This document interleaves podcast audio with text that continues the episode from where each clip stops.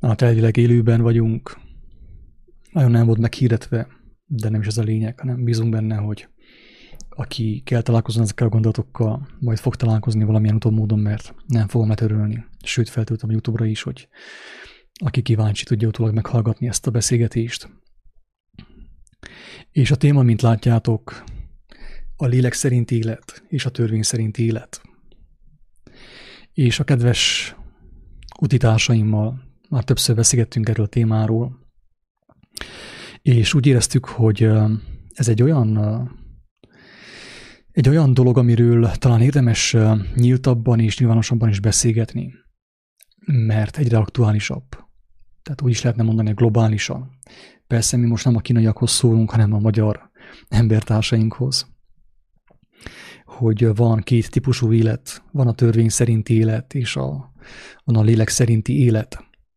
És mi ebben a beszélgetésben, ebben az élő közvetítésben megpróbáljuk mind a kettőt így valamelyest Isten segedelmével szemléltetni, hogy mi a törvény szerinti élet, és mi a lélek szerinti élet.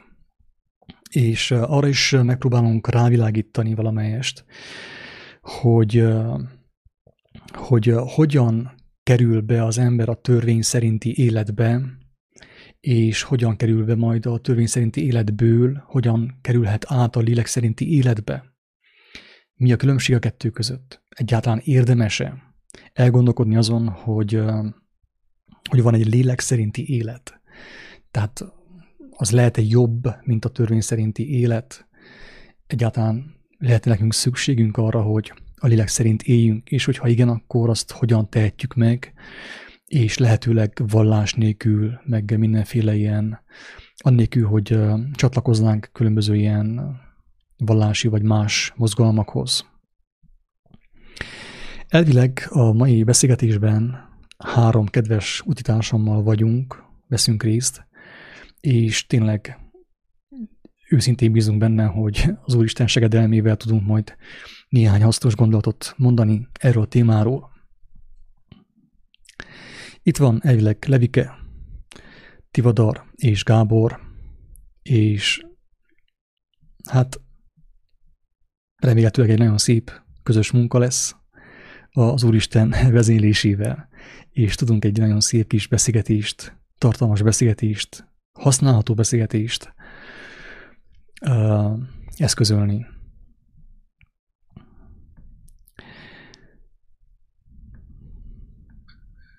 Úgy legyen. Én, én Gábort meg is kérném, hogy, hogy néhány szóban ami jött neki az elmúlt napokban, a bőjtben, erről a témáról, hogy, hogy megossza, megossza velünk. Persze ez majd ki fog bontakozni szerintem teljesen spontánul magától. Vagy nem is ragaszkodom hozzá, hogy Gábor kezdze. Hogyha valakinek van egy spontán gondolata most, amit tudna hozzáfűzni a témához, bevezetésképpen, ugye még az elején, hogy mi az, hogy törvény szerinti élet, mi az, hogy lélek szerinti élet. Talán, tehát bárki hozzászólhat, tényleg nem, nem akarok uh, én uh, ilyen szabályokat felállítani ebben a beszélgetésben, tehát teljes szívemből azt kívánom, hogy inkább a maga a lélek, maga az Úristen vezesse ezt a beszélgetést, hogy uh, olyan legyen, mint ami ennek ő szeretné azt látni, vagy hallani, vagy hallatni kedves embertársainkkal. Tehát kezdjük azzal, hogy mi az, hogy törvény szerinti élet. Mert ugye az, ami, ami népszerűbb is, ami kézzelfogható mindenki számára. Valaki szeretne hozzá szólni a törvény szerinti életnek a témájához. Nos, uh, többiek? Mondja csak, Gábor. Ja, hát igazából az a, a törvény szerint élet, amikor amikor az ember még nem, még nem képes igazából azt uh, fogadni uh, minden percben, amit a amikor nem képes az ember minden másodpercben fogadni a, a, az Istent, a, a, a, Istennek a vezetését, Istennek a személyes, személyes útmutatását, vezetését. Tehát amikor az ember ragaszkodik ahhoz, ami, ami, ami le, van, le van írva de nem úgy ragaszkodik hozzá, hogy ezt veszi, ezt veszi egy útirány táblaként, vagy, vagy ilyen mérföldkőként, vagy hogy is mondjam ezt talán útmutatásként, hanem úgy ragaszkodik hozzá, hogy lekorlátozza a, az Istent azokra a dolgokra, amik egyszerűen csak le vannak írva, azon belül is azokra a dolgokra, amiket bizonyos emberek értelmeznek neki a leírtak közül. Én, én így ezt látom elsősorban, első körben, de természetesen a kérdést is lehet, hogy kicsit félreértelmeztem esetleg, ha uh, még kicsit ezt így át tudnak beszélni, hogy, hogy Megkérném Tivadart én, hogyha ha jó neki a, a amennyiben jó az internetje, hogy szóljon hozzá a témához, hogy a törvény szerinti élet, ugye az irány szerint az Ószövetségben az úgy, hogy történt, mitől volt a törvény szerinti élet?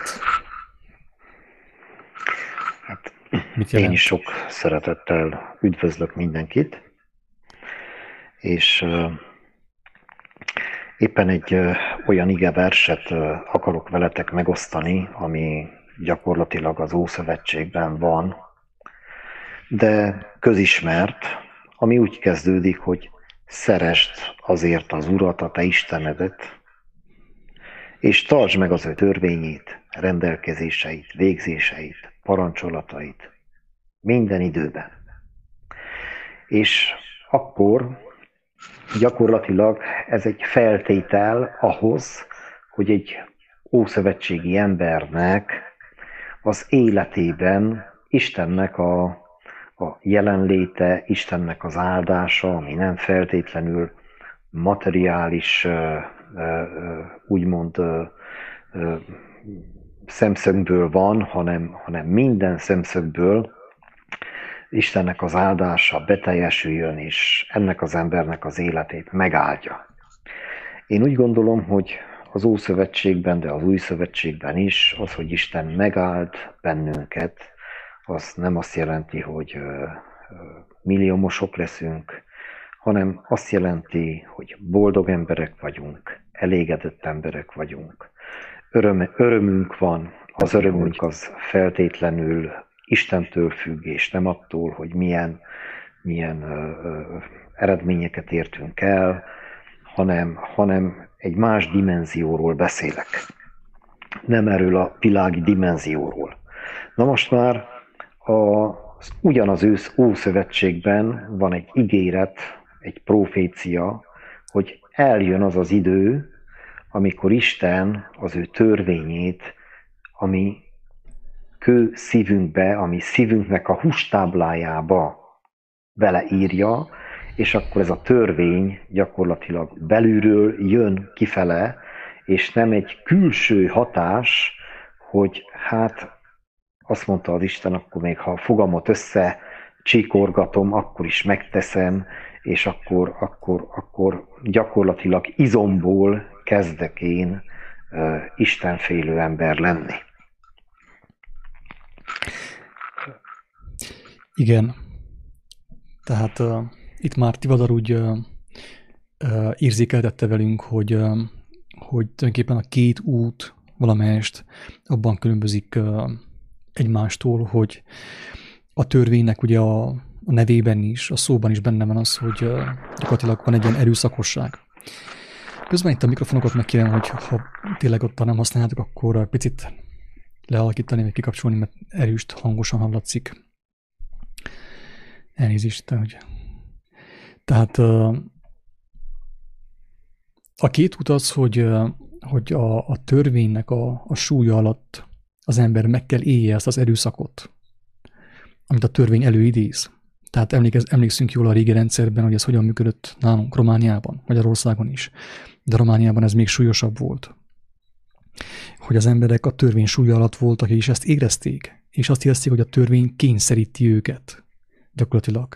Tehát a törvény az nem csupán törvény, és nem csupán jó, a biztonságos jó, vagy akár rossz is, hanem egy picit kényszer is. És itt arról van szó, hogy van egy másik fajta élet, a lélek szerinti élet, ami ezt feloldozza számunkra. És nyilván, aki ismeri valamennyire az írást, főképp az új szövetséget, pár leveleit, tudja jól, hogy itt, amiről mostan szó lesz a mai estén, az nem az, hogy, hogy a törvényből úgy jövünk ki, hogy törvénytelenek leszünk, tehát nem leszünk törvénytelenek, hanem valamelyest szabadulást nyerünk a törvény kényszere alól. Nyugodtan szóljatok közben, hogyha valamit rosszul fogalmazok, javítsatok ki. Sőt, a kedves, kedves embertársainkat is megkérem, hogy nyugodtan szóljanak hozzá, vagy kérdezzenek, hogyha van valami jó hozzáfűzni valójuk. Tehát egyszerűen csak arról van szó, hogy van két út, egyik a törvény útja, és a másik a lélek útja. De a lélek útja sem nélkülözi a törvényt, drága embertársak. Itt nem arról van szó, hogy a lélek útja nélkülözni a törvényt. A lélek nem törvénytelen. Viszont a lélek útja egy olyan út, ami könnyed. Olyan értelemben, hogy az ember a törvényt nem kényszerként éli meg, hanem úgy, ahogy Tivadar uh, idézte az Ószövetségből, hogy maga a teremtő a szívünkbe helyezi azt, azt a törvényt, és örömmel töltjük be a törvényt, mint a Jézus is mondja, örömmel teljesítjük. Tehát örömünket lejjük a törvényben, ami nem más, mint a, az élet rendje, a mindenható rendje, gyakorlatilag.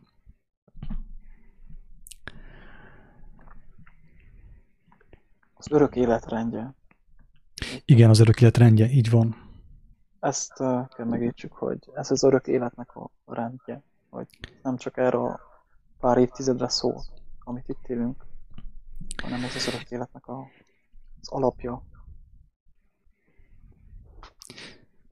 Azt gondolom, hogy már ki is mondhatjuk így már az első tíz perc után, hogy ez a beszélgetés többnyire arról szeretne szólni, hogy felhívja a drága embertársak figyelmét, az igazságkereső és igazságot szomjazó embertársak figyelmét arra, hogy van egy olyan jelenség napjainkban, főképp vallásos körökben, hogy az embereket a megváltó, azaz Jézus nevében viszik vissza a törvény alá. Tehát ismétlem, hogyha valaki érte volna, hogy van egy olyan jelenség, ami arról szól, hogy visszaviszi az embereket a törvény kényszere alá. És erről Pál is beszél. És a legdurább az, hogy ezt a megváltó nevében teszik, Jézus nevében teszik. És úgy igazából erről szeretnék egy néhány szót szólni ebben a társadalmásban, hogy ez hogyan is történik, hogy bizonyos személyek visszakerülnek a törvény átka alá. Ugye Pál azt mondja, hogy a törvény az átok. Tehát mindenki számára, aki Istent nem ismeri, a törvény átok, mert kényszer. Tehát maga az a kényszert, azt a kényszert nevezte Pál átoknak. Gondolom én, feltételezem. Én, én, én így értem ezt a, az átkot. Így van, inkább az arról van szó, hogy hogyan tartja valaki meg, ugye, hogy hogyan cselekszik, tehát hogyan uh, engedelmeskedik. Gábor, egy picivel közelebb jössz a mikrofonhoz, megköszönném, elég halk, halkan hallatszik, amit mondasz. Kicsit hangosabban kell beszélnem, mert közel vagyok hozzá, csak azért nem valamiért nem volt elég hangos. Tehát itt inkább arról van szó, hogy milyen módon engedelmeskedik valaki Istennek a törvényszerűségeinek. Nem, a, a kérdés nem az, hogy ezek léteznek-e vagy nem. Vagy el lettek-e törölve, úgymond. Ez a törvényszerűség ez az életmód, úgymond ez a törvényszerűség lett törölve, vagy nem. Mert nem lett eltörölve sem, hanem csak betöltve.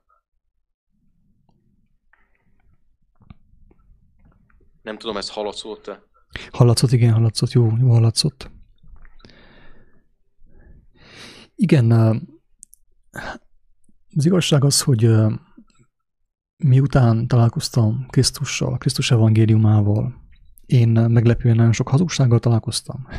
Én nem is hittem, hogy annyi hazugság van a világban, mint amit megtapasztaltam így az ő neve körül. Mert ugye erről már többször is szóltam én, hogy, hogy a legeslegdurább hazugságokat épp az ő nevére építették fel.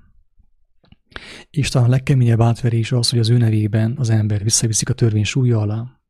Gyakorlatilag. És így konkrétan én most akkor meg is nevezném azt, hogy én mit láttam a különböző, különböző ilyen vallásos mozgalmakban.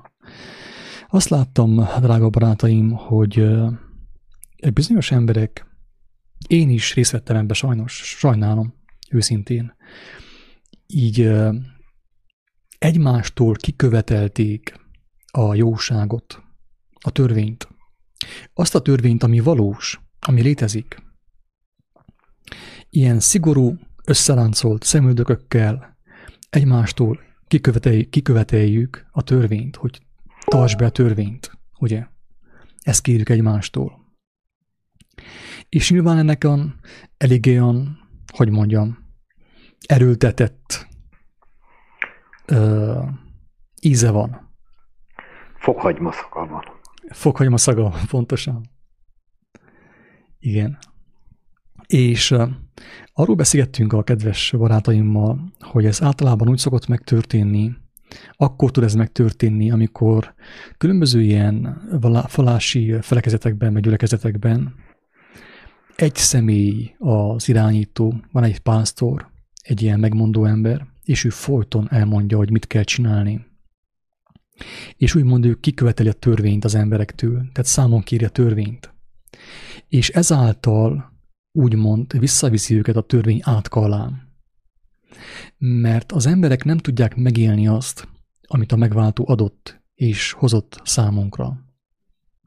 Azt, hogy, hogy vágyom, tehát én vágyom arra. Tehát nem érzek én kényszert, hogy betartsam a törvényt, mint, mint a kommunizmusban vagy a diktatúrában, hanem én vágyom arra, hogy betartsam a törvényt, sőt, keresem azt, és még jobban meg szeretném ismerni, mert tudom, hogy az tökéletes. Tudom, hogy abban élet van, élet öröm van benne. És tudom biztosra, hogy aki ezt megtapasztalta, ennek az örömét, hogy valaki vágyik arra, hogy még jobban, még inkább megértse Istennek a rend, rendeletét, a törvényeit, és azt szerint éljen, hogy abban mekkora öröm van. Viszont amikor megtörténik ez, a, ez az egyszemélyes irányítás, hogy egy felekezetben egy bizonyos személy beáll, beáll középre, és elmondja, mit hogyan kell csinálni, akkor sajnos az történik, amit az előbb mondtunk, hogy a Jézus nevében, vagy a Krisztus nevében, a megváltó nevében az embereket visszaviszik a törvény súlya alá. A törvény átka alá, mint ahogy Pál fogalmazza. Ha szabad, akkor még egy picikét hozzászólok. Jézus a farizeusoknak azt mondta, hogy azt a törvényt, ami az ószövetségi törvény volt, aminek az alapja a tíz parancsolat. Azt pillanat, oda, pillanat, mert uh, egy hívás történik megint is, ezt valahogy le kell, le kell állítsam, hogy uh, megpróbálom behívni ezt a úriembert a beszélgetésbe, ő, azt mondja, ő hívott. Okay. Bezárás. Pillanat. Elnézést kérek a kedves barátainktól. Sándor, megkérek szépen, hogy csatlakozza a csoporthoz, küldök most egy meghívót, és hogyha arra rákatintasz, akkor be tudsz jönni a beszélgetésbe te is. Pillanat.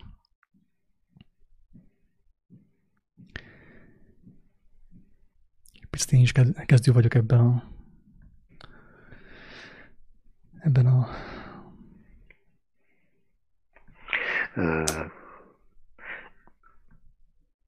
Közben minden egész nyugodtan mondja csak. Minden, minden nap egy új nap, minden nap lehet kezdő valamibe valaki. Igen. Tehát Jézusnak az volt a kifogása, és azt nehezményelte, hogy a farizeusok gyakorlatilag a törvényt még jól megpupolták a saját úgymond törvénykezésükkel, és azt mondja, hogy elbírhatatlan terhet tettek a népnek a hátára. És én azt látom, hogy gyakorlatilag a Krisztusban lévő szabadságunk és a Krisztussal való élet az igazából akkor tud szabadon mozogni, és akkor tudunk lélek által mozogni, amikor ezek a plusz terhek, plusz törvények, plusz úgymond eleget kell tenni valaminek.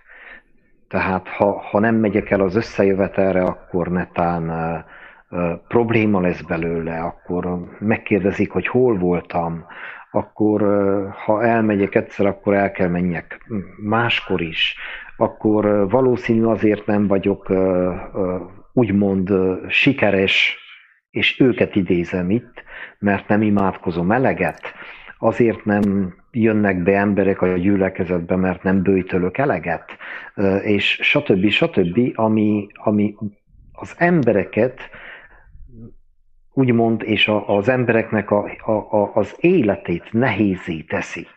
És lássuk azt, hogy vannak olyan szervezetek, és vannak olyan intézmények, ahol azok az emberek, akik elindultak a Krisztusnak az útján, azok az emberek még egy csomó terhet magukra vesznek, és én őszintén csodálom őket néha, hogy még, még azt is elbírják egy ideig. Itt és... kicsit, bocsánat. Igen. Bocsánat, mondjad nyugodtan. Mondjad nyugodtan, Tibor, bocs, közbeszóltam. Befejeztem a gondolatomat. Nyugodtan közbeszólhatsz. Igen, tehát az történik, amit mondasz, hogy nagyon sok terhet vesznek magukra, és ahogy Jézus mondta, elviselhetetlen terheket raknak ezek a különböző vezetők, karizmatikus emberek a, az embertársaik vállára.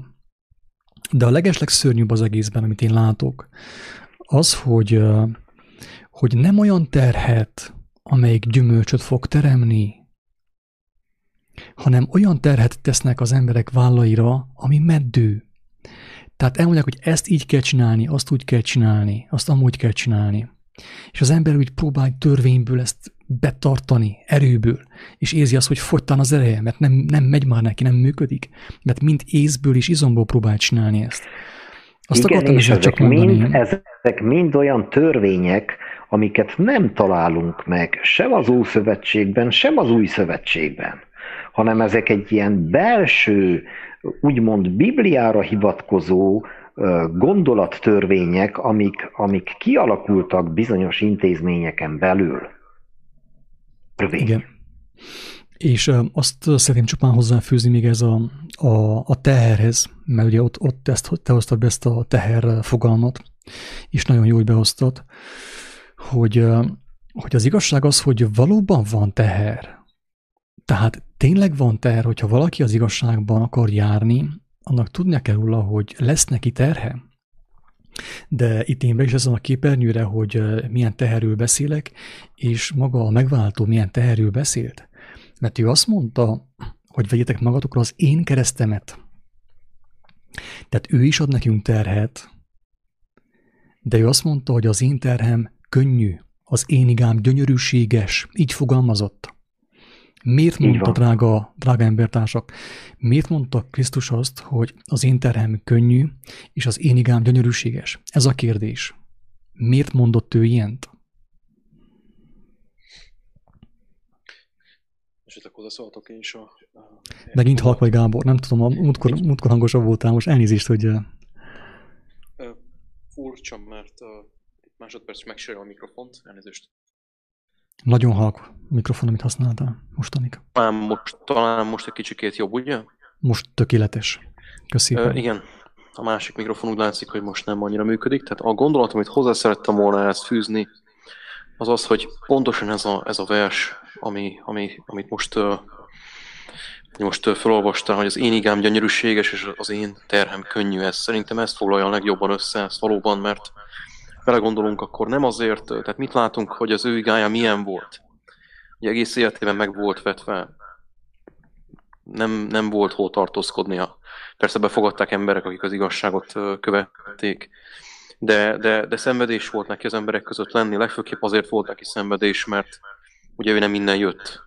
Tehát ő egy, egy tökéletes, az Istennek a, a tökéletes tökéletességéből jött ide, és végül meg is, meg is ölték őt. Tehát azt lehet látni, hogy az biztos, hogy ez az iga, hogyha valaki ránéz, akkor nem, hogy nem, hogy nem, nem, hogy nem könnyű, hanem lehetetlen. Mégis azt mondja, hogy könnyű és gyönyörűséges. Igen. Miért mondja azt, hogy gyönyörűséges, és miért mondja azt, hogy könnyű az ő terhe? Hogyha annál, annál nehezebb terhet az ég a világon senki nem horozott el, mint ő. Miért mondja mégis azt, hogy az ő terhe gyönyörűséges, és az ő igája könnyű? Elnézést fordítva, az én igám gyönyörűséges, az én terhem könnyű. Miért mondja ezt?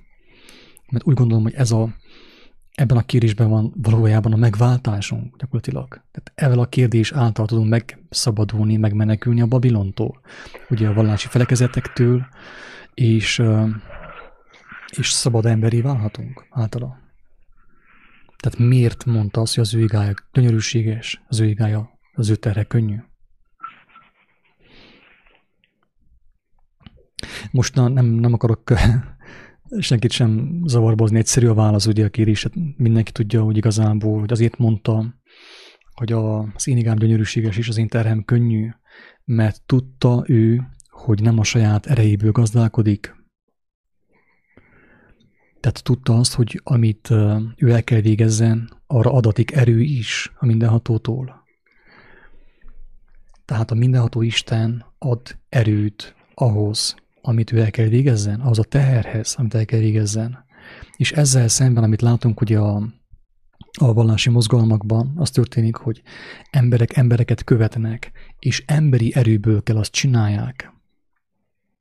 Hát így, ahogy ezt a kérdést feltetted nekem, az az igerész jutott eszembe, amit ki is kerestem azt mondta Jézus, hogy ezért azt mondom nektek, ne aggódjatok életetekért, hogy mit fogtok enni és inni, se testetek miatt, hogy mivel fogtok öltözködni, hiszen értékesebb, szebb dolog életet adni, mint az életét, vagy életet adni, mint az ételét gondoskodni, és gyönyörűségesebb dolog testet alkotni, mint a ruhá, ruhák felől aggodalmaskodni. Tehát, és meg, megértsük azt, hogy ő milyen szakmát végzett, az Istennek a szakmáját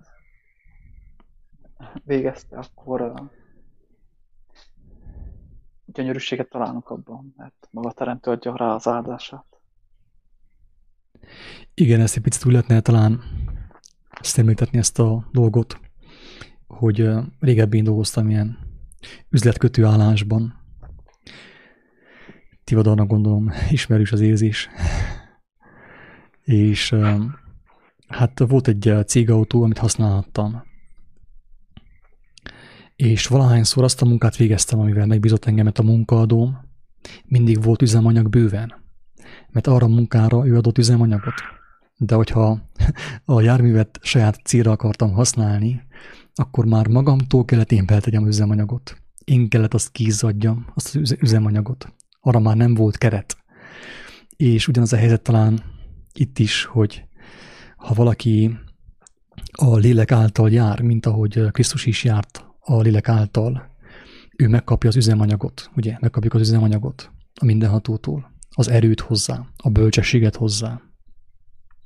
És nem azt érezzük, hogy, hogy hú, milyen nehéz, hogy elfáradtunk, hogyha azt a munkát végezzük, amit el kell végezzünk, ugye, ami Istennek kedves, hanem ellenkezőleg azt érezzük, hogy ez minket táplál.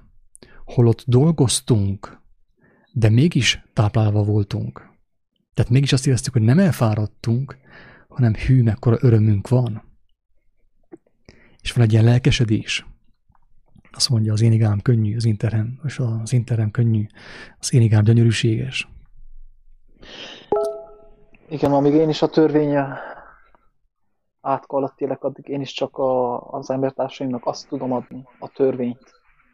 De hogyha hagyom, hogy a lélek átformáljon, akkor ezt én is meg tudom mutatni embertársaimnak, hogy van ez a lélek általi élet. Addig, amíg én csak a tör, parancsolatokat akarom betartani, csak azt tudom mondani az embertársamnak, hogy ezt ne, ezt ne, és ezt ne. Igen. És ahogy a lélek megelevenedik bennem, a Krisztus, akkor fény tudok lenni más emberek számára, és tudom végezni azt, amit, amire elhivatott minket. Pontosan. Ez a lényeges különbség egyébként, amit mondasz, Levike, hogy tényleg a, a törvény szerinti élet az arról szól, hogy ne csináld ezt, ne csináld azt, ne csináld azt, ne, ne, ne, ne, ne. És olyan sok ilyen ne van, ugye hát tudjuk, hogy az Ószövetségben van, nem tudom, hány száz ilyen ne? Rengeteg van. Nem tudom pontosan hány törvény Körülbelül 600. 600. Igen, olyasmi. Tehát van 600 ne. Hát az ember meg sem tudja azt tanulni kívülről. És akkor most képzeljük el, hogy mi a megváltás. A megváltás az, hogy az Úristen, tehát az igazság szeretet, szeretetünk révén a mindenható azt a szívünkbe oltja. És nem kell agyaljunk, nem kell izomból dolgozzunk azért, hogy, hogy amit csinálunk, amit cselekszünk, az helyes legyen. És másik, másik gondolat még emellé, hogyha hallottuk, hogy a Krisztus kegyelme által, illetve az által, hogy ugye, amit, az igazság által, amit ő átadott, ami az atyától származott. Ugye ezáltal megérthetjük azt is, hogy mi az, amit tennünk kell, tehát nem mint passzívan, hogy mondtad, hogy mi az, amit nem szabad tennünk, csak, nem, csak, nem csak azt értjük meg belőle, hanem megértjük belőle azt is, hogy mi az, amit, amit kell tennünk. Amit nem kell ember megparancsoljon, hiszen valóban bele van írva a szívünkbe, és valóban aktívan munkálkodik bennünk Isten, és ezáltal megérteti velünk, hogy mi az, amit, amit tennünk kell. Például azáltal, ami egy elég gyakran szoktam tapasztalni, hogy amikor azt, azt teszem, amit, uh, amit Isten akar, hogy tegyek, akkor a lelkembe volt egy, egy békét, egy békességet. Egy olyan fajta békességet, amit nem lehet a földi dolgok által megtapasztalni, akármilyen örömről beszéljünk. Tehát ez is, ez is például egy, egy, egy, olyan, egy olyan dolog, ami által erőt ad Isten, én úgy gondolom. Meg amit mondtatok Levi és Attila, hogy amihez nem ad erőt, amihez nem adja meg Isten az erőt, azt valószínűleg nem akarja, hogy megtegyük, hiszen miért szeretné azt, hogy mi emberi erőből próbáljunk meg. Hogy ezt korábban beszéltük, ugye akár így a, a, az embereknek való beszél, beszélgetés során, vagy a, a, akár Isten Bibliájának az osztása, vagy akár, akármilyen dolog. Tehát, ha nem ad hozzá erőt, indítatást Isten, akkor, akkor emberi erőből miért kéne megtennünk, hiszen ugye az egésznek az a lényege, hogy Isten nem, nem bolond, és Isten tudja, hogy mire van szükségünk. Ahogy mondtad, Levi, ugye nem csak a fizikai ételre, hanem tényleg tudja azt, hogy kell nekünk erő ahhoz, hogy az ő munkát, munkáját végezzük, amit ő megfogadni. Természet fölötti erőt természet fölötti erőt, amit, amit még ételből sem nyerhetünk, csak az ő, az ő jelenlétéből.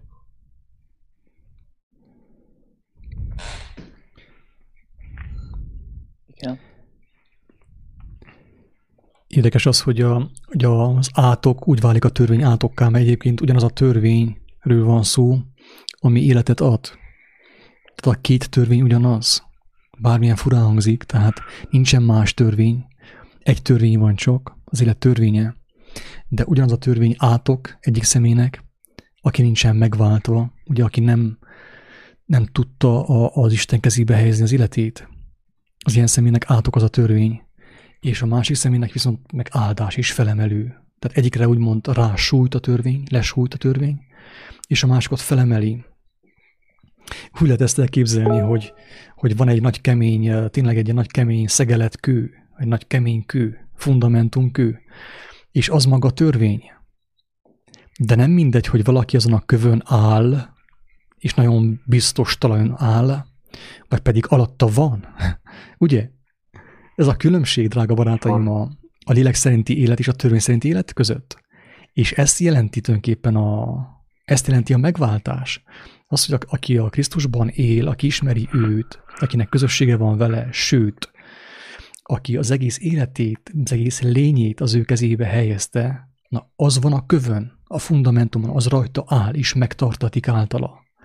És a másik a nyakában hordoz ezt a hatalmas követ. Mint ahogy hordozták hogy a zsidók Egyiptomban, Babilonban, és nem csak a zsidók, hanem a magyarok is hordozzák, és a románok is, és mindenki hordozza, mert tulajdonképpen minden tudatlan ember a törvényt átoknak éli meg. És figyeljük meg, hogy gyakorlatilag itt mi történik, hogy az ember mind próbál kibújni a törvény alól, de próbál elbújni, adócsalást akar elkövetni, meg minden-minden módon át akarja játszani a törvényt. és minél inkább át akarom játszani a törvényt, annál erősebb ököllel sújt le rám a törvény. És akkor jött valaki, azt mondta, hogy megváltalak, ha elfogadod, nem kényszer, kegyelme ajándék, megváltalak. Hogy mostantól a törvény szolgáljon téged, és nem fordítva. Ne légy a törvény rabja, hanem légy a törvénynek a, a gyermeke, akit a törvény megtart és felemel, szó szerint felemel, feljössz egyenesen a mennybe.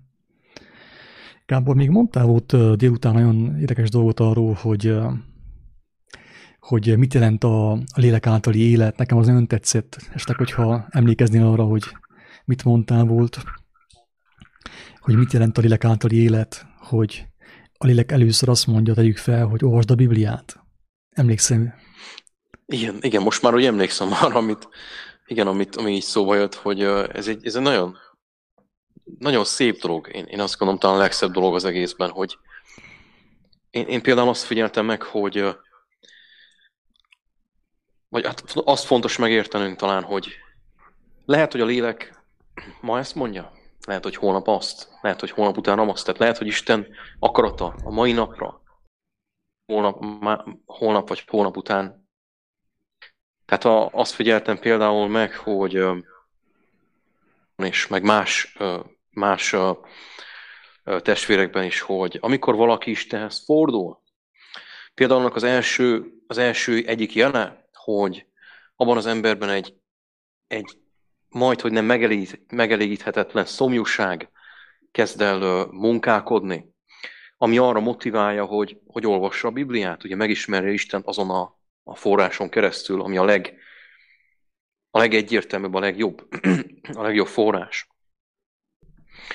Tehát nem feltétlenül arra, hogy embereket hallgasson, vagy hogy bármi más csinálja, hanem arra, hogy elkezdje olvasni a Bibliát, elkezd, elkezdje azon keresztül megismerni Istenek a, a gondolkodását, a lelkületét. És ahogy az ember elkezdi olvasni a Bibliát, ez egy óriási nagy békességet ad neki. Ugye miután Istenhez fordult. Tehát folyamatosan ezt csinálja az ember, hogy mert, mert érzi, a, érzi ezt a békességet, amit kap, ezért, hogy, hogy Isten megáldja ezt. Isten, Isten ad ehhez erőt, ad ehhez indítatást. És ez velem is így volt egyébként nagyon, nagyon sokáig, évekig, és aztán, aztán eljött egy idő, amikor egyszer csak már nem, már nem jött ez olyan formában az a, ez az öröm, mint ami előtte. Az nem azt jelenti, hogy nem volt örömteli olvasni a Bibliát, de már nem jött az a, az a természetfeletti békesség ezáltal, amit eleinte úgy, úgy megtapasztaltam. És akkor kerestem az okát, hogy vajon mi lehet az oka. És egyszerűen rájöttem arra, hogy uh, akkor elkezdtem embereknek beszélni arról, ami nekem is át lett adva, az én emberi tökéletlen szavaimmal, meg, megpróbáltam, elkezdtem. Elkezdtem videókat is csinálni. És uh, ugye lássak, lássak csodát, ugye elkezdett megint csak áramlani az a békesség belém, ami, ami eddig is, azelőtt is áramlott. És minél jobban inkább arra szárom magamat, amit Isten akar, hogy tegyek, annál inkább érzem azt, hogy Isten ezt, ezt ezzel, ezzel megerősíti. De, de ugyanakkor, ugyanakkor indítatás és az erő, az indítatás és az erő ahhoz, hogy valamit megtegyünk, az is tőle származik.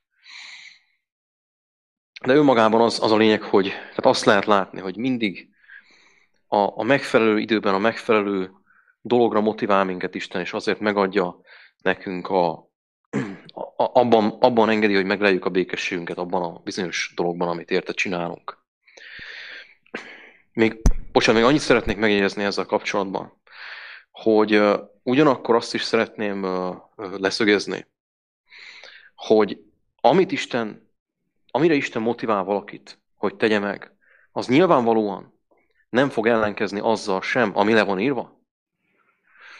Itt pusztán arról van szó, hogy ami le van írva, az egy része annak, ami a valóság, a mennyei valóság. Viszont ennél ennél Isten természetesen nagyobb, tehát még Krisztus maga sem jelentett ki minden dolgot, amit ki lehetett volna jelenteni. Ezért mondta, hogy el fog jönni Isten személyesen. El fog jönni Isten személyesen, mint vigasztaló, mint az igazság lelke, minden igazságra elvezérlő. És meg fogja velünk ezeket értetni. És ő fog indítani, ő fog adni nekünk bátorságot, erőt, békességet, mint ahogy tett az apostolokkal is. Ugye még nem jött el rájuk a, a lélek ugye addig nem volt bennük a, a bátorság, hogy, hogy kimenjenek és, és terjesszék az igazságot, de miután ugye Isten megjelent, utána ők kimentek és terjesztették az, az igét, annak ellenére, hogy üldöztették őket. Tehát ilyen szempontból láthatjuk, hogy mennyire megkönnyült az ő igájuk. Tehát nem azért könnyült meg az igájuk, mert hirtelen annyira, annyira, annyira elkezdték kívánni, hogy őket üldözzék. Vagy hirtelen annyira, annyira csábítónak látszott hirtelen a kereszt halál. Vagy a megkínosztatás, ne Isten. Mert éppen ilyen, ilyen volt a, a hangulatuk, hanem azért, mert egyértelműen velük volt Isten. Ezt szerettem volna hozzáfűzni még.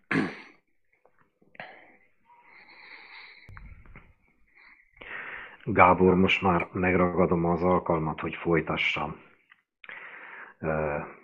Elmesélted, hogy amikor találkoztál a Krisztussal, akkor egy, egy oldhatatlan vágyat éreztél, hogy, hogy táplálkozzál, hogy, hogy olvassad az igét, hogy új információkat tudjál meg, hogy mit is akar ez az Isten.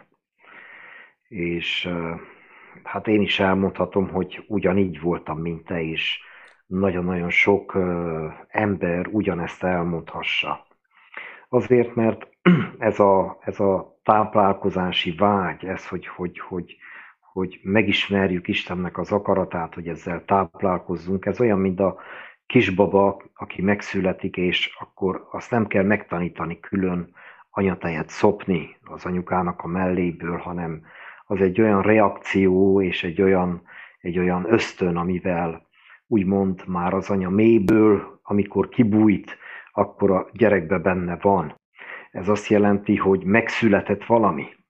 És az jut eszembe, amikor mondja Jézus, hogy senki nem teremhet gyümölcsöt, meg senki nem lehet olyan keresztény, hogy, hogy gyümölcsöző élete legyen, hanem én bennem van. Tehát amikor mondja azt a példázatot, hogy ő a szőlőtő, és mi a szőlő vesző vagyunk.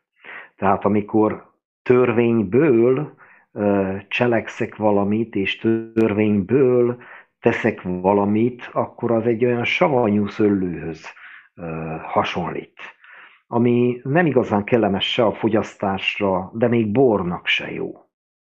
És amikor meg beoltsák a, a szőlő tőkébe a szőlővesszőt, akkor nem a szőlővesszőnek a gyümölcse fog gyakorlatilag megteremni, hanem a szőlő tőkéből jövő nedv, a szőlő tőkéből jövő táplálék lesz az, ami az új szőlőt megtermi a szőlővesszőn. És gyakorlatilag ez a hasonlat ugrott be nekem, hogy ilyenek vagyunk mi, és ilyenekkel legyünk mi. Nagyon jó ez a hasonlat. Köszépen, Tivadar. Tényleg nagyon, nagyon abszolút egyértelmű, nehéz ezt nem megérteni. Szinte azt lehet mondani, hogy ez nehéz, tehát erőködni kell, az ember ne értse meg ezt, hogy ez hogyan működik. Gyakorlatilag, hogy a gyümölcs az abból származik, hogy össze vagyunk kapcsolva a szőlőtővel, az örök életnek a, a forrásával. Gyakorlatilag. Annyit fűznék én hozzá, hogy jött nekem egy olyan analógia, hogy az a sok dolog, amit be kéne az ember tartson ahhoz, hogy tökéletes legyen, meg az is, amit Krisztus tett, cselekedett. Ez, ez mind-mind nem eszköz. Erről már korábban is beszéltem egyébként, hogy ez nem eszköz, amit Jézus mondott, amit a törvény mond, az nem eszköz, hanem következmény, hanem az maga a gyümölcs. Tehát, hogyha valaki a szőlőtőn van, azt a gyümölcsöt termi. És nem evel a gyümölcs el fog ő bekerülni a mennyek országába, hogy mond. Hanem ez a bizonyíték annak, hogy valaki a szőlőtőn rajta van, ugye? És a táptalaj tulajdonképpen a szőlőtőnek a táptalaja, a mindenható Isten. Tehát ez a amit ugye csinál a vallásos szellem, ugye amiről tudjuk jól, hogy gyakorlatilag az nem más, mint maga az ördög szelleme, tehát a világúra, a sátán szelleme, megfordítja az irányt, tehát elhiteti, hogyha nyomok naponta száz fekvőtámaszt, mondok húsz miatyánkot, tehát szó szerint van benne sajnos egy kis irónia is ezekben a szavakban, és elnézést kérek miatt. De maga a világszellem ezt próbálja velem ejtetni, hogy több fekvőtámasszal, karkihúzással, több üdvözlégy Máriával, több miatyánkkal el fogom írni azt. Tehát megfordítja, megfordítja, hogy csináld ezt, azt, azt, azt, azt. Holott pont azon a lényeg, hogyha én rajta vagyok, tehát az én egyedüli kérdésem az, hogy én hogyan kerülhetek rá a szőlőtőre? Hogyan lehetek rajta a szőlőtőn? Hogyan maradhatok rajta a szőlőtőn? Mert ha rajta vagyok, akkor automatikusan betartom a törvényt én. Nem kell engemet fegyelmezni, pofozgatni. Tehát ugye érthető, hogy, hogy a törvény maga az nem eszköz, tehát nem a törvény által üdvözlünk, ahogy Pál fogalmazza nagyon szépen, hanem a törvénynek a betartása annak a következménye, tehát nem eszköz, hanem következmény. Annak a következménye, hogy valaki szerelemben van az örök élet törvényével.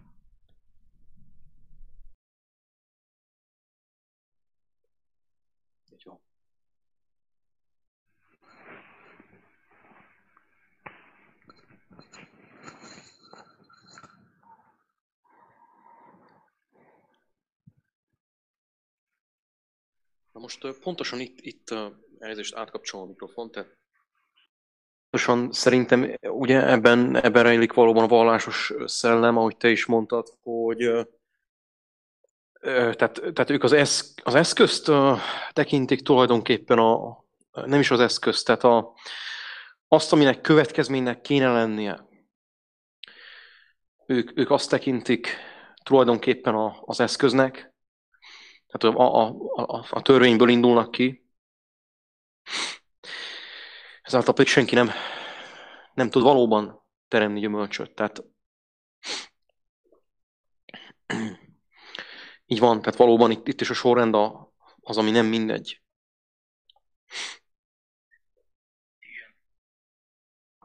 Tehát picit olyan, mint hogyha, mint hogyha, mint hogyha úgy döntenénk, hogy hogy akkor most januárban aratni fogunk. És majd valamikor novemberben fogunk vetni. tehát megfordítjuk a... Tehát ősszel fogunk vetni, és tavasszal aratni. És ezt akarja az ember gyakorlatilag, amikor, amikor a törvény szerint akar úgymond megigazolni. Amikor követi az embertársait, mert a papbácsi azt mondta, mert a pásztor azt mondta, mert a főnök azt mondta, Hát jó van, én értem, hogy a főnök azt mondta, de a lélek mit mondott? Mi az, hogy a lélek mit mondott? Nem tudtad azt, hogy a lélekkel lehet neked személyes kapcsolatot? Hogy azt téged elvezessen minden igazságra, mint ahogy Jézus elmondta? Tehát most Jézus vagy hazudott, vagy nem. Kettő közül valamelyik. Nincsen középút itten. Ő azt mondta, hogy aki megismeri őt, az ő szavait, és elkezdi azt betartani, az fogja megismerni az igazságot, és ahhoz jön a lélek, a szent lélek. És ez a lélek elvezeti őt minden igazságra. És eszébe jutatja mindazt, amit ő mondott nekünk. Most, hogyha ezt az egy dolgot nem akarjuk betartani, hogy ezt nem tartjuk be, akkor szinte teljesen fölösleges a többivel foglalkozni. Mert ez az egésznek a lényege, hogy a lélek fog minket elvezetni. És persze, hogy, hogy nagyon sok segítséget kaptam én a kedves utitársaimtól, ugye, Levikitől, Tivadaltól, Gábortól, és így tovább, és így tovább. És talán ők is kaptak tőlem valamit. És megmosok egymás lábát, mint ahogy a megváltó mondta. De az, hogy tényleg, hogy valaki uralkodjon a másik fölött, és ez tényleg történik, és egyre inkább történik, és az emberek pánikban vannak, az emberek meg vannak ijesztve, be vannak ijesztve, úgymond az igazságba. De ezek az emberek mind igazságban járnak, mert félnek ők másképp járni. Ők félnek másképp járni, a törvény átkalat vannak, és igazságban vannak, mindent próbálnak jól csinálni, de félelemből teszik azt, és erőből. És nem pedig úgy, mint a gyermek, hogy atyám, olyan jó ez nekem. Nekem ez olyan jó. Hát hogy tudja valaki megkívánni Isten országát, hogyha azt látja rá, rajtam, hogy én félek, és hogy én kényszerből tartom be azt, amit betartok. Nem örömmel teszem azt, nem meggyőződéssel teszem azt. Pál miért mondta azt, hogy ami, ami hitből, ami bizalomból, ami meggyőződésből nincs, bűn az. Tehát igazat cselekszem, a humanista emberek is igazak, igazat cselekednek, segítik az embertársaikat, de mégis bűnben élnek. És ezt nehéz felfogni a világnak, mert ez már a lélek dolga, ez nem az agy dolga, hogy miért van az, hogy valaki jót csinál, segít, támogatja különböző mozgalmakat, karitatív módon, és mégis bűnben van. Ezt az agy nem képes felfogni, csak a lélek. Hogy két ember ugyanazt teszi, ugye két, két uh, asszony van a mezőn, egyik felvétetik, a másik lent hagyatik, ott hagyatik. Miért mondta ezt a mester? Mind a kettő a mezőn van, mind a kettő arat, és mégis egyik ott hagyatik, a másik felvétetik. Miért? Azért, mert egyik a törvényből aratott, törvényből aratta a, a gabonát, a másik meg örömmel tette azt énekelve. És aki ránézett arra másikra, megkívánta az aratást, azt mondta, hogy te, én is arató leszek. Hát ez olyan jó ízűen csinálja, hogy én ezt megkívántam. Így van.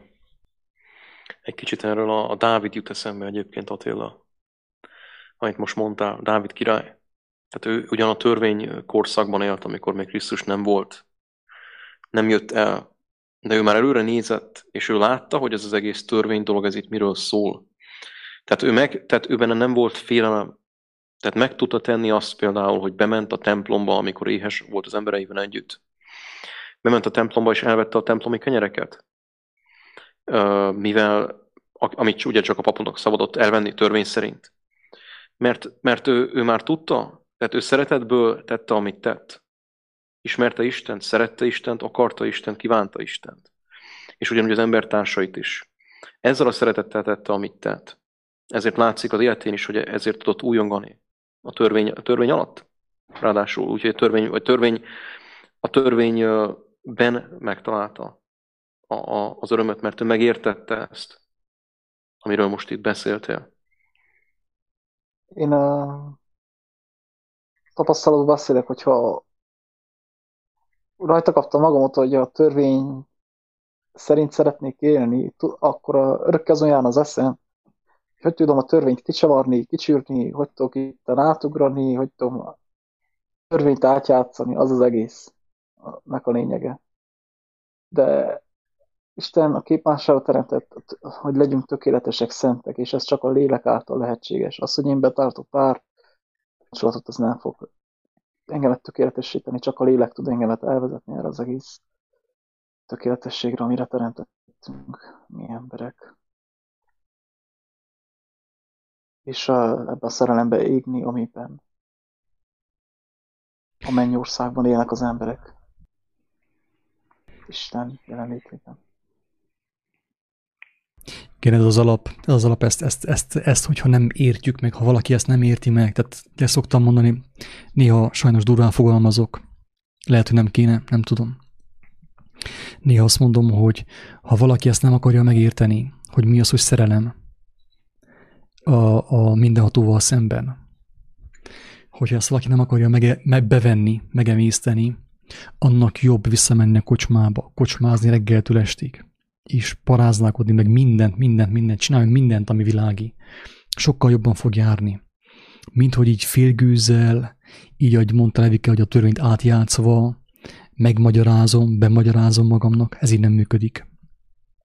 Tényleg ezt vagy csupán, tehát vagy teljes tűzzel lehet csinálni, vagy pedig sehogy.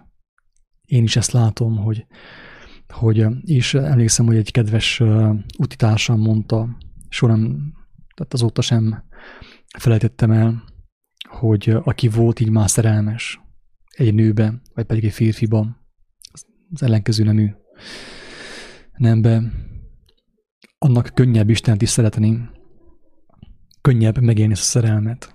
Mert az a minimum, amit én megéltem, bolondul megéltem egy lányjal szemben, gyermekkoromban, az első szerelemben, az a minimum, amivel kell én viseltessek a mindenhatóval szemben. És abból lesz a megváltás, nem pedig abból, hogy valaki ostorral, ugye mint Egyiptomban, meg Babilonban, meg a, a Duna csatornában csapta a fenekünket, ugye ostorral. Abból nem lesz mennyek országa, hogy legyen. Két lehet bekergetni mennyek országába senkit.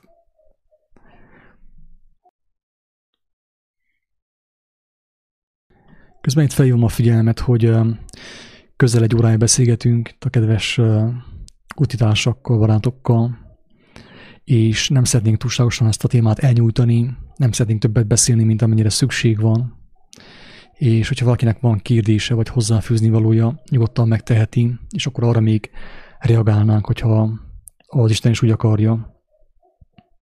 És akkor leszálljuk ezt a közvetítést, avval a reménye, hogy talán még lesz ilyen beszélgetés, amiből közösen épülhetünk. Tehát nyugodtan, hogyha valakinek van kérdése, vagy hozzáfűzni valója, nyugodtan megteheti itt a Facebookon, hozzászólásban.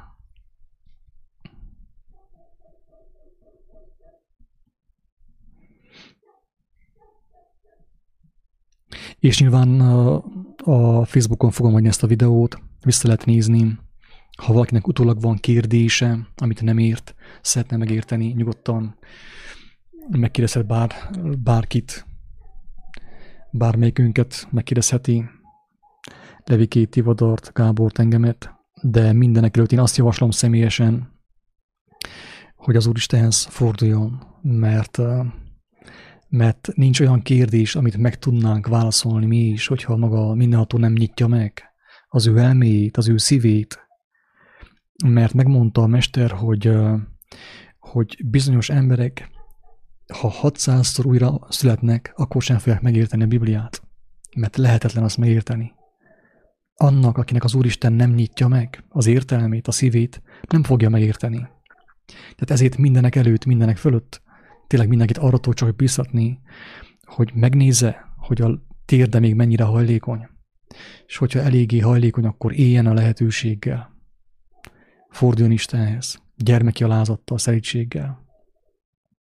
Könnyes szemekkel, megtört szívvel, mindenével, amilyen van.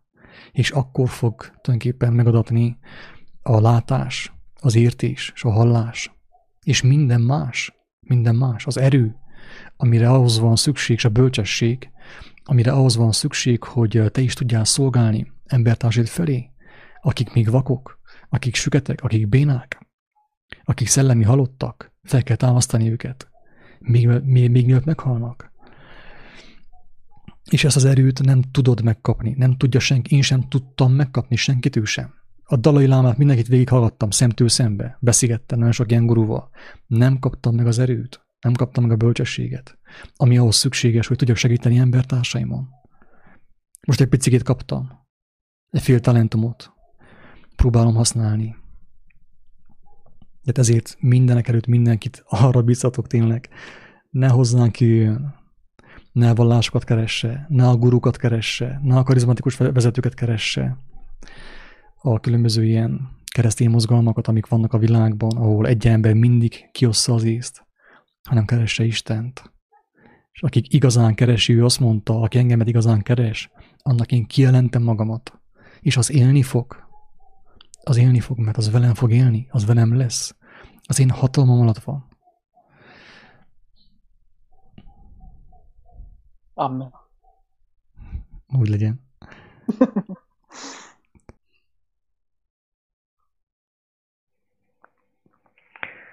Hát Attila kár lenne valamit is hozzá ragasztani és hozzátenni ahhoz a felhíváshoz, amit intéztél, hozzám is, meg mindannyiunkhoz. Ez minket is arra ösztönöz, hogy tovább a szőlőtőbe maradjunk, hogy onnan szívjuk a nedvet, onnan vegyük Istennek a tanítását, bölcsességét, a Szentléleknek a vezetését, és én is abba bízom, hogy az az ember, aki keres, annak megnyitatnak az ajtók. Aki zörget, annak Isten kinyissa az ajtókat. Azt mondja, hogy én az ajtó előtt állok és zörgetek. Ha valaki beenged engem, oda megyek és vele vacsorázok. Tehát ez a közösség gyakorlatilag, hogy, hogy sokszor rajtunk és tőlünk függ, rajtunk áll és tőlünk függ, hogy mennyire engedjük közel magunkhoz azt, aki közel jött hozzánk gyakorlatilag, aki emberé lett, és erre biztatnék én is mindenkit, hogy engedjük közel, hogy azt a távolságot, amit ez a világ, a világnak a vezetői, urai próbálnak felállítani, azt a távolságot leszükíteni azáltal, hogy azt mondjuk, hogy itt vagyok.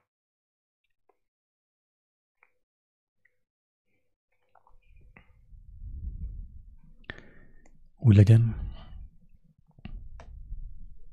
Úgy gondolom, hogy aki ezt hallgatja, aki ide eljutott valahogy ezt, hogy ezt a felvételt hallgassa, ő már van benne annyi, annyi mag, ugye, annyi kívánság az ő szívében, hogy megértse az életnek a rendjét, az élet igazságát, hogy meg tudja ezt érteni. És aki eljutott, az ne, ne nézzen hátra, ne forduljon vissza, mert olyan könnyen visszaszippant a világ, hogy az, az hihetetlen. Kár visszafordulni, mert tényleg az idő az fogy, fogy.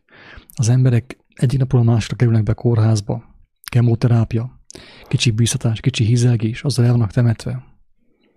És ma vele történik, holnap velem fog történni, holnap után veled fog történni. Kár az időt elpazarolni. A kegyelemmel kár visszaélni. Nem szabad azt eljátszani tényleg. Mert igazi öröm van benne, életöröm, igazi élet van benne. Annak, aki ezt megismeri. Tényleg, hogyha nincsen hozzászólás, akkor valakinek, hogyha van még hozzászólásra Gábor, Levike, bárkinek?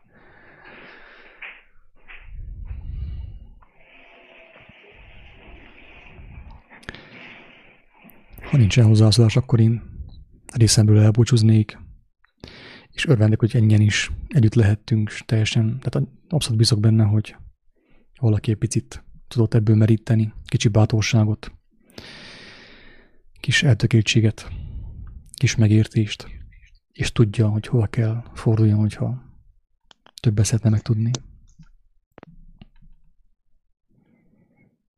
Akkor Isten áldjon mindenkit. Lezárom a, ezt a videót. További szép estét mindenkinek. Isten áldjon. Isten áldjon.